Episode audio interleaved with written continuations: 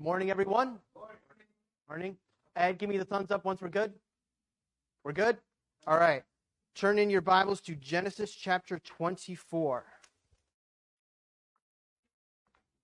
All right, so this morning I have the entire chapter. It is the longest chapter in Genesis, so I will barely be scratching the surface of what is in this chapter. I highly encourage you to look at it on your own throughout the week and beyond. But just telling you right now, if I don't say something that you see, it's probably just because I didn't have enough time to go over. Okay, so let's dig in. Genesis chapter 24, beginning in verse 1. Now Abraham was old, well advanced in age, and the Lord had blessed Abraham in all things. So Abraham said to the oldest servant of his house, who ruled over all that he had, Please put your hand under my thigh, and I will make you swear by the Lord, the God of heaven and the God of earth, that you will not take a wife for my son from the daughters of the Canaanites among whom I dwell, but you shall go to my country and to my family, and take a wife for my son Isaac. And the servant said to him, Perhaps the woman will not be willing to go to follow me to this land.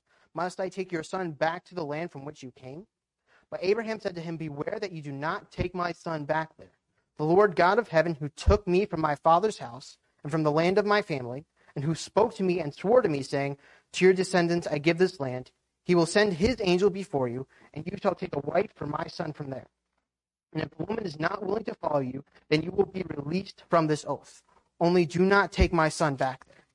So the servant put his hand under the thigh of Abraham his master and swore to him concerning this master.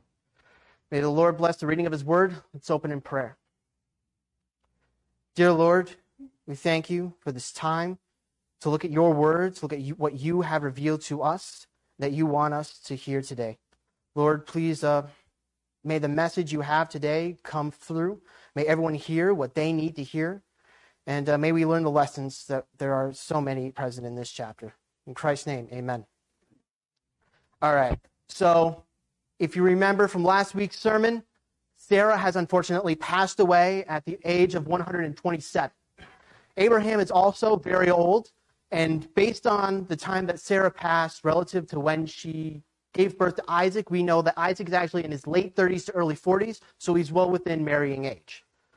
And so Abraham sees this and know, notices that this is the time for Isaac to find a bride, because without a bride, he can't have kids, and without kids, there are no more descendants to fulfill the promises God has made to Abraham.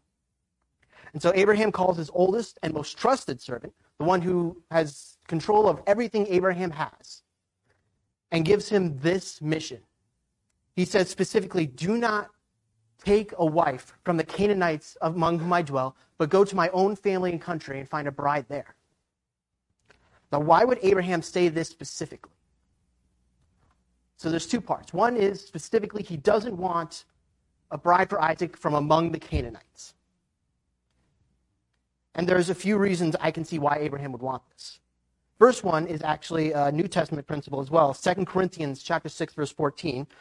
Do not be unequally yoked together with unbelievers. For what fellowship has righteousness with lawlessness? And what communion has light with darkness? As believers, we are to be a light to this world. We are not to be shut up and restricting ourselves to only other believers. We are to be going out into the world and sharing God's love. But we have to be careful not to tether ourselves to unbelievers, especially in marriage. We see, uh, we have seen countless examples in the Old Testament specifically of this happening. We have Samson and Solomon. Both of them were great men chosen by God, given extraordinary gifts, and both of them lost their way because they chose to uh, become intimate with women who were not uh, of the children of Israel and not God fearing. And so Abraham seems to at least understand this idea, and he doesn't want to risk that with Isaac. And so he wants a bride who will draw him towards God, not away. And the second point, something I found interesting, is back in Genesis chapter 15, verse 16. In chapter 15, God has basically laid out the history of Israel before it's to happen, including the slavery in Egypt. And so he says after that in verse 16, But in the fourth generation they shall return here, for the iniquity of the Amorites is not yet complete. God has revealed to Abraham on some level that the people in the land one day will need to be wiped out and that they will take the land. And he doesn't want to risk there being any type of family ties to the Canaanites because then that gets really messy really fast. And so, because of this, he doesn't want there to be any type of connection to the Canaanites, at least not with Isaac. And so that's why he says that specifically. But then he has a second point. He specifically says, not just not from the Canaanites, but from my own family and country. Why would he say this? So, first of all, if you um, remember two weeks ago, my father gave the sermon on Abraham and Isaac, where Isaac was almost sacrificed. And it ends with revealing to Abraham that his brother Nahor had many children. And because of the age difference between Abraham and Isaac, it would stand to reason that there's a very good chance that there are many women descended from Nahor who would be of marrying age for Isaac. And in fact, we actually, it's not stated that Abraham was told about Rebekah specifically, but Rebekah is mentioned by name, saying that God had a plan even back then for Isaac at this point. And so Abraham, though not knowing specifically about Rebekah, knows that his brother has plenty of, hopefully, has plenty of family from whom Isaac can find a bride relatively easily. And it also is convenient that they're far enough away that when the time comes for them to take over the land, there's no family drama because they're far enough away. And something I found interesting as I was thinking about this was we we will see this later in the chapter, but at this point, why would Abraham specifically say from his own family? And I would say it's because he knows that's the best chance for finding a godly woman for Isaac. Abraham was a man of faith called by God from the land he was, where he was a brother with Nahor. He lived in the same city. And so it stands to reason if Abraham was a man of faith, chances are Nahor, maybe not quite the man of faith Abraham was, at least knew and recognized God as the Almighty. And we will see that later in the chapter that his family does. And so Abraham knows this and takes his best chance, knows this is his best chance, and goes for it. Now the servant has a question. What if the woman's not willing to come back with me? Do I bring Isaac back to that land? And this isn't the servant being nitpicky or being overly cautious. I think this is a genuine concern. Because, again, he, if he finds a woman, he will be asking her to leave behind everyone and everything she has ever known to go to a place that she's never seen before and marry a man she's never met. That's a lot to ask. And if she's not willing to do that, is it worth calling Isaac to go back to that land? Because it's possible that Isaac will have kids and then those kids will come back. But Abraham says, no, do not do that. He specifically, and I believe this is a part of the reason why Abraham isn't sending Isaac himself. Oh, sorry, I almost touched the mic. But, uh, yeah, so uh, Abraham does not want Isaac to be tempted to go to that land and stay in that land. He wants, he knows Isaac needs to stay in this land just as he himself was called to live in the land by God to fulfill the promises he has given. And so we end here with Abraham reveals to the servant that an angel from the Lord will go before him and pave his way. And this is crucial for a few reasons. One is, give me a second while I think this through. this isn't one of Abraham's cooked up schemes that he's done over previous chapters, like saying his wife is actually his sister and trying to stay alive. This is very much of the Lord and of the Lord's will and plan. And this also gives comfort to the servant because he is the oldest and most trusted servant in the household. He's seen everything that Abraham's gone through with God and knows if God is for me, if this is God's will, nothing can stand in my way. And so the servant agrees. He swears to do as Abraham has commanded and goes on his way. So we'll pick up reading in verse 10. Then the servant took ten of his master's camels and departed, for all his master's goods were in his hand. And he arose and went to Mesopotamia to the city of Nahor. And he made his camels kneel down outside the city by a well of water at evening time, the time when women go out to draw water. Then he said, O Lord God of my master Abraham, please give me success this day and show kindness to my master Abraham. Behold, here I stand by the well of water, and the daughters of the men of the city are coming out to draw water. Now let it be the young woman to whom I say, Please let down your pitcher that I may drink. And she says, Drink, and I will also give your camels a drink. Let her be the one you have appointed for your servant Isaac, and by this I will know that you have shown kindness to my master.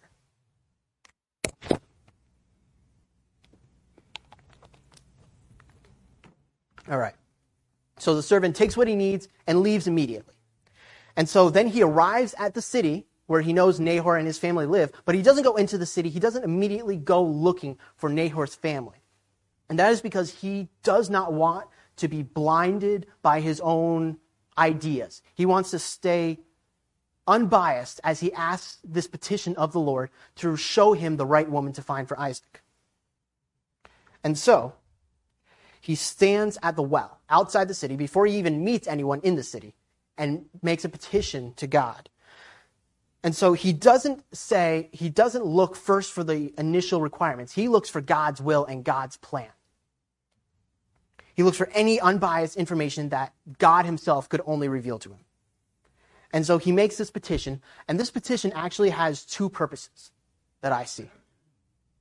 One is that he asks for a sign from God, something that is rare for a woman to offer to water the camels out of her own heart. And so that way he could know that she's the one God wants. But doing this would in fact also show the heart of the woman to whom he knows Abraham and Sarah would want as a daughter in law. A heart of hospitality that Isaac and Sarah have shown time before.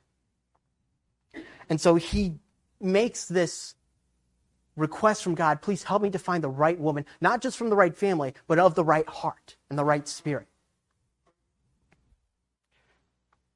And so, as he's making that, now we finally get to Rebecca. Pick up reading in verse 15.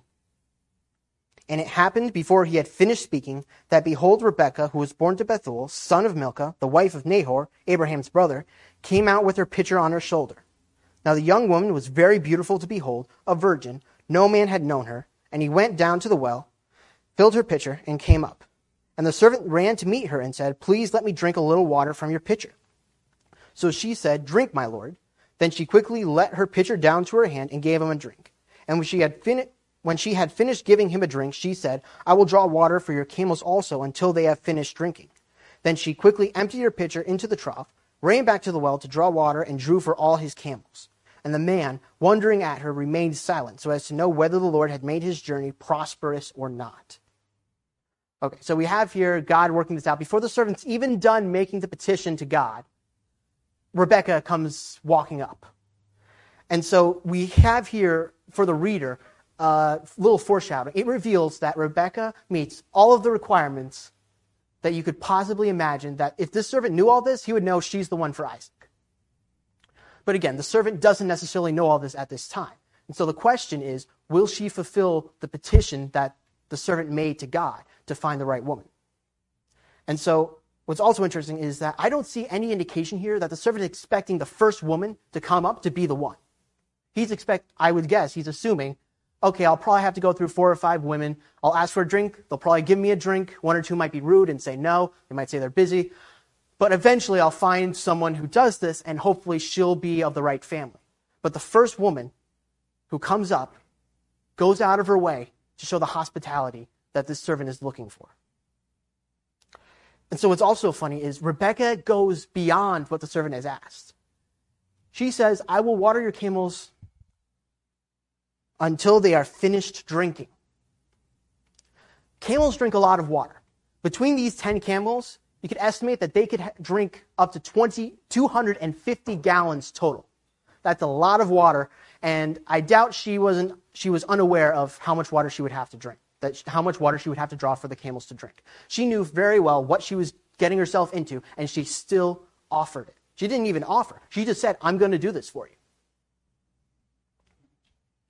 And so in this, the servant is shocked that moments after he made this request to God, someone comes in and fulfills it.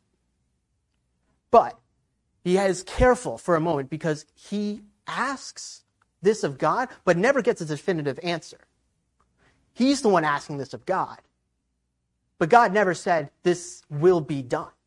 And so the servant has to be careful to be sure he's not in his own head thinking, Oh, this by, there could be a chance that she is not of the right family and she just happened to fulfill this. So he hesitates to reveal his true nature until he's sure she is the right one. So now we'll pick up in verse 22. So it was, when the camels had finished drinking, that the man took a golden nose ring weighing half a shekel and two bracelets for her wrists, weighing ten shekels of gold, and said, Whose daughter are you? Tell me, please, is there room in your father's house for us to lodge? So she said to him, I am the daughter of Bethuel, Milcah's son, whom she bore to Nahor. Moreover, she said to him, We have both straw and feed enough and room to lodge. Then the man bowed down his head and worshipped the Lord, and he said, Blessed be the Lord God of my master Abraham, who has not forsaken his mercy and his truth toward my master. As for me, being on the way, the Lord led me to the house of my master's brethren. So the young woman ran and told her mother's household these things.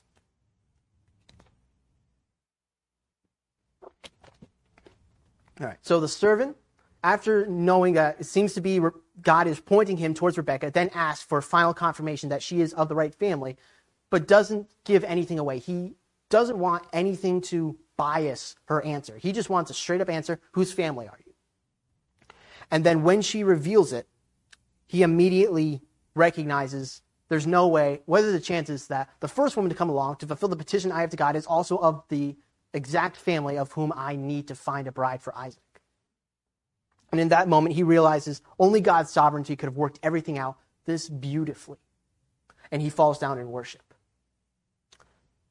It's something I have to ask do I see that in my own life? Do you see it in your own life? When things work together that only God could have done? Because I've I have seen God's sovereignty work in my life, but I'm sure it has worked so much more than what I've seen. God has everything planned out for us. Just as he had a plan for Isaac and Rebekah, he has a plan for each and every one of us. So now we'll continue in verse 29. Now, Rebekah had a brother whose name was Laban, and Laban ran out to the man by the well. So it came to pass when he saw the nose ring and the bracelets on his sister's wrists, and when he heard the words of his sister Rebekah, saying, Thus the man spoke to me, that he went to the man, and there he stood by the camels at the well. And he said, Come in, O blessed of the Lord. Why do you stand outside? For I have prepared the cam- for I have prepared the house and a place for the camels. Then the man came to the house, and he unloaded the camels, and provided straw and feed for the camels, and water to wash his feet and the feet of the men who were with him. Food was set before him to eat, but he said, I will not eat until I have told about my errand. Now, for time's sake, we're going to have to skip down to verse 49. Now, if you will deal kindly and truly with my master, tell me, and if not, tell me, that I may turn to the right hand or to the left. Then Laban and Bethuel answered and said, The thing comes from the Lord. We cannot speak to you either bad or good. Here is Rebekah before you. Take her and go, and let her be your master's son's wife, as the Lord has spoken. And it came to pass when Abraham's servant heard these words that he worshiped the Lord, bowing himself to the earth. Then the servant brought out jewelry of silver, jewelry of gold and clothing, and gave them to Rebekah. He also gave precious things to her brother and to her mother. Okay. So the portion I skipped is simply the servant telling them about Abraham and Isaac and Sarah, how Isaac was born when Sarah was at such an old age, and then recaps everything that's happened in this chapter up to this point.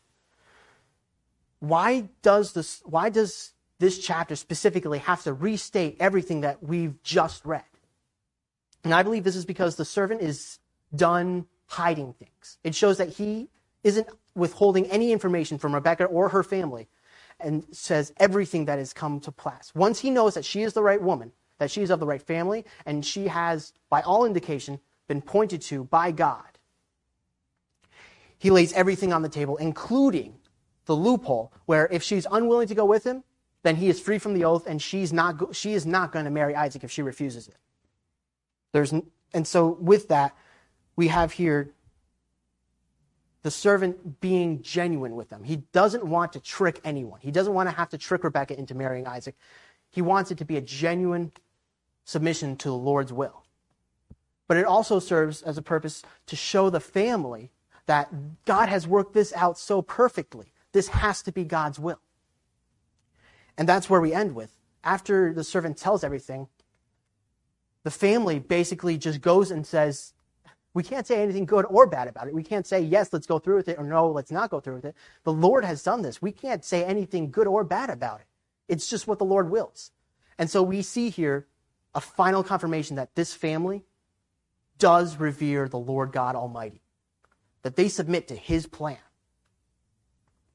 And so, with that final confirmation, that last, I hate to use the word nail, phrase nail in a coffin, but with that final point, this servant absolutely knows she is the right one for Isaac.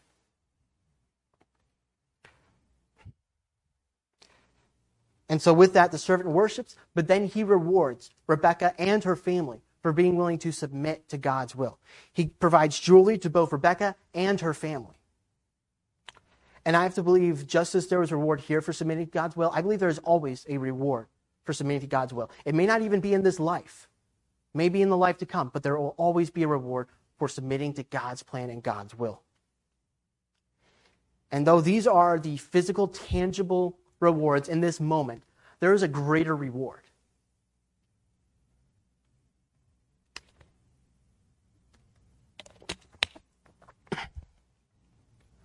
By agreeing to marry Isaac, Rebekah will literally become the mother of Israel, the last woman to whom all 12 tribes of Israel will trace their lineage to. For Rebecca and Isaac will have Jacob and Esau. Jacob will be renamed Israel. And because of his family issues, the only woman to whom all of his children can trace their lineage to is Rebekah. And so by agreeing to this, Rebecca becomes known throughout history. Even the one time she's referenced in the New Testament is as Jacob and Esau's mother. This is what she becomes known for the mother of Israel. And so there are always rewards to submitting to God's will. They may be they may take time to manifest themselves. We may not even see them in our lifetime, but there always are. And they will be seen eventually. All right, let's pick, continue on in verse 54. And he and the men who were with him ate and drank and stayed all night. Then they arose in the morning, and he said, Send me away to my master. But her brother and her mother said, Let the young woman stay with us a few days, at least ten. After that she may go. And he said to them, Do not hinder me, since the Lord has prospered my way. Send me away so that I may go to my master. So they said, We will call the young woman and ask her personally. Then they called Rebekah and said to her, Will you go with this man? And she said, I will go. So they sent away Rebekah their sister and her nurse, and Abraham's servant and his men. And they blessed Rebekah and said to her, Our sister, may you become the mother of thousands of ten thousands, and may your descendants possess the gates of those who hate them. Then Rebekah and her maids arose, and they rode on the camels and followed the man. So the servant took Rebekah and departed. Okay, so after staying the night, the servant then wants to go home immediately and bring Rebecca back to Isaac. But the family wants some last minute time with Rebecca. And I believe that's completely reasonable for them to ask. But the servant knows that the longer he stays, the harder it is going to be for Rebecca and the rest of the men who are with him to leave. And I have to ask myself, how often do I put off what I know the Lord wants me to do because oh, I can get to that later. I'll do that another time. I want to enjoy something else now. And the longer I put it off, the easier it is to put off even more until eventually it becomes an afterthought, something that should have been done years ago. That still hasn't been done. And so this servant is unwilling to stay any longer. But he recognizes he can't force Rebecca to go. And so he and the family agree to let Rebecca make the decision. So they call her and ask, Will you go with the man now? And she agrees. She says, I will go. And so in the end, Rebecca agrees and says goodbye to her loved ones. She knows this is of God's will, and she is fully willing to submit to it and is not willing to hesitate to continue in the past. She doesn't want to stay any longer. She wants to go. She knows this may be the last time she ever sees her family or this land ever again. And yet she still goes. And this portion last ends with a blessing from, from Rebecca's family on Rebecca and her descendants. And while this is a good blessing, this is a blessing from man. And it, I just wanted to take a moment to compare this blessing to the blessings that God has already bestowed upon Abraham's descendants, who will become Rebecca's descendants. So in here it says uh, the first one is that the mother of thousands of ten thousands may, uh, mother of thousands of ten thousands, that her descendants be numerous, but still numberable. God has already promised Abraham back in chapter 15, verse 5 of Genesis, that your descendants will be as numerous as the stars in the sky, without count. Now, again, this uh, blessing upon Rebekah says that may your descendants possess the gates of those who hate them. And actually, this seems to be a common blessing, for God gives the exact same blessing upon Abraham and his descendants. But he goes even further. In Genesis chapter 12, verse 3, he says, May those who, those who bless you will be blessed, and those who curse you will be cursed. To possess the gates of the enemies requires conflict, and for the descendants of Rebekah to have victory over their enemies. God's blessing isn't so. God's blessing is the moment that they go against you, whatever they throw at you, their curses, will immediately be turned back on them. You don't have to do anything for that to happen. There will not need to be any conflict for this to be true. Anything that your descendants are cursed with will immediately be turned back on them. And then, lastly, and I believe most importantly, throughout this blessing, a blessing given by humans, they say may. May your descendants be this, and may your descendants do that. Not so with God's blessings. All of God's blessings, at least the ones that I could find, they all start with will. Your descendants will be this. Your descendants will do that. No may. And that's because this blessing is by humans, and humans can't guarantee the future. But God can. Humans like to make plans, but they rarely work out. But God's plans are absolute, they do not change, and they are perfect. And I just want to take a moment to recognize, thank God, that we are not part of man's plan to get into heaven, of we may get into heaven if we're good enough, but we belong to God's plan of we will get into heaven. For all who call upon the name of the Lord will be saved. Not may, not can, not should, will.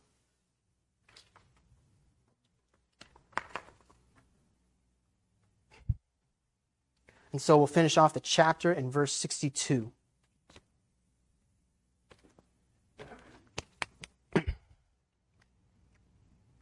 Now Isaac came from the way of Beer Lahai Roi. I hope I'm pronouncing that right.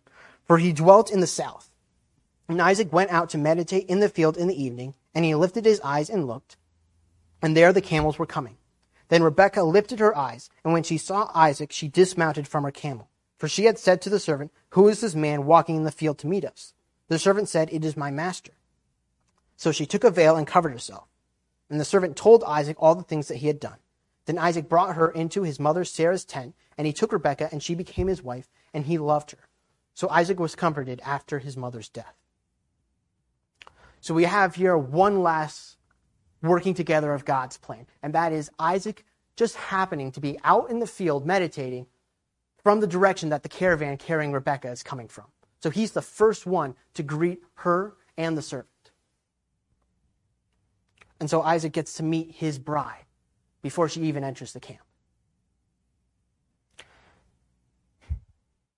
And now Rebecca, the moment that she sees Isaac and is told he's the one who she is to marry, immediately dismounts from the camel and wears a veil. Now, all sources that I could find indicate that this veil was a cultural sign of reverence for her future husband. But I see something even deeper. I see a approach of humility with confidence.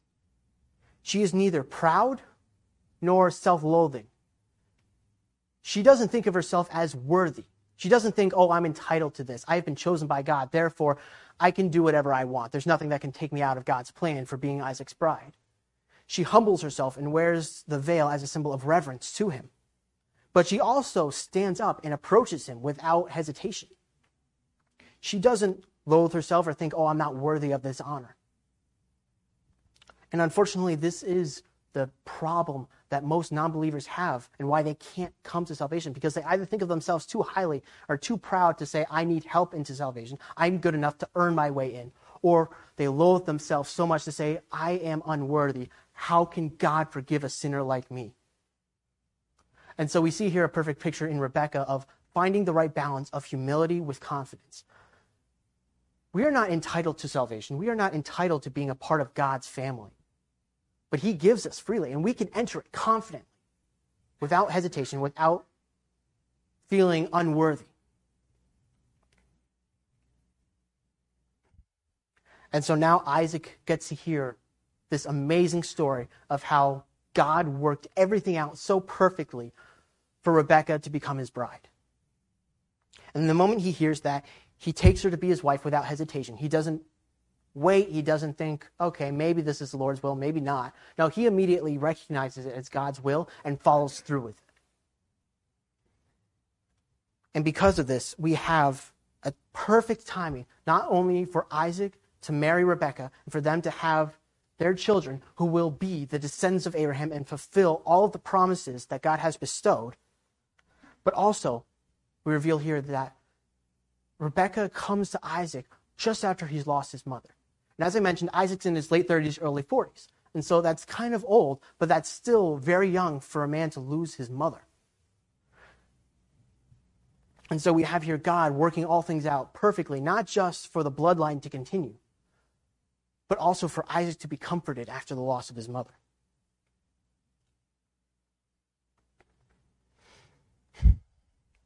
And so, one last point I wanted to make the comparison, just as Rebecca was to be Isaac's bride, so we as the church are to be the bride of Christ. And there are a lot of similarities in this passage that I see. First of all, Rebecca was given a choice. When she was revealed, hi, you, hi, I'm the servant of Abraham. Isaac's looking to marry someone, and I believe you are the one. She's given the way out. The servant specifically says, if you're not willing to go with me, I can't force you to. I'm released from this oath. And just as we have a choice in salvation, John 1:12, but as many as received him, to them he gave the right to become the children of God to those who believe in his name. All we have to do is receive him, but we have to receive him. Rebecca went willingly having never met Isaac nor seen the lamb. In John 20, verse 29, Jesus said to him, Thomas, because you have seen me, you have believed. Blessed are those who have not seen and yet have believed. For those any of you who might not be familiar with this passage, Jesus has rose, risen again from the dead, appeared to all of the disciples except for Thomas, and then Thomas doesn't believe and says, I won't believe unless if I see Jesus in the flesh. And then Jesus appears to him in the flesh. But Jesus says, Blessed even more are those who believe without having seen me. And we as believers have this blessing. We have never seen Christ in the flesh. We have the Holy Spirit. But we have not seen Christ incarnate in this world. And yet we have and we have never seen the perfection of heaven yet. And yet we have agreed to spend eternity with him in heaven.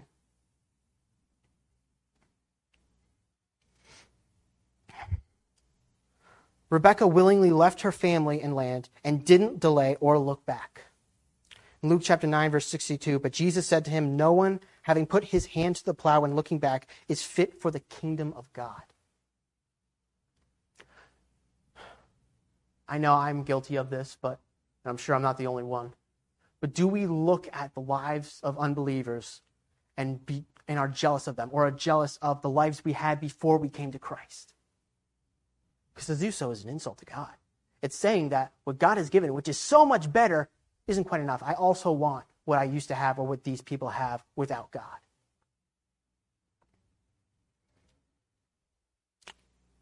And then one more comparison. Isaac loved Rebekah just as Christ loved the church. But I want to point out here one key difference Isaac and Christ. Isaac was a man with his human limitations, Christ was God incarnate and he had no limitations.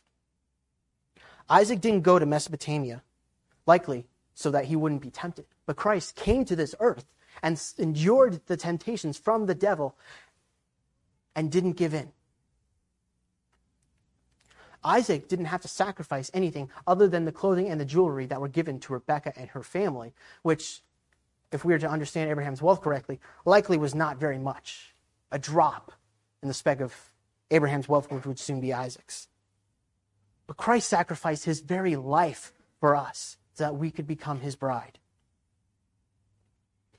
And lastly, the marriage between Isaac and Rebekah was a human marriage, which typically only lasts until you die. till death do us part. But the marriage between Christ and his bride, it doesn't happen until after we die, and then it lasts for eternity. There is no end to it. There is no until such and such a time. No, the marriage between Christ and the church is for eternity. And praise God Almighty for that.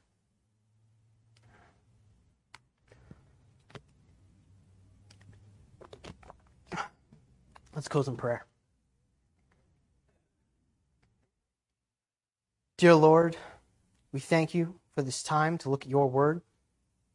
Please, Lord, I ask that you open the hearts of all who have heard it, that they may hear what you have to put on their hearts, that you may show them what they need to see, either through the lessons of Abraham, the servant, Rebekah, or Isaac, that we may better our lives to better follow you, to better serve you, to better submit to your plan, to your will, to your purpose for our lives. For we know that your plan is greater than anything we could possibly come up. With. And so we give you all the honor and glory in Christ's name. Amen. Lord bless you this week.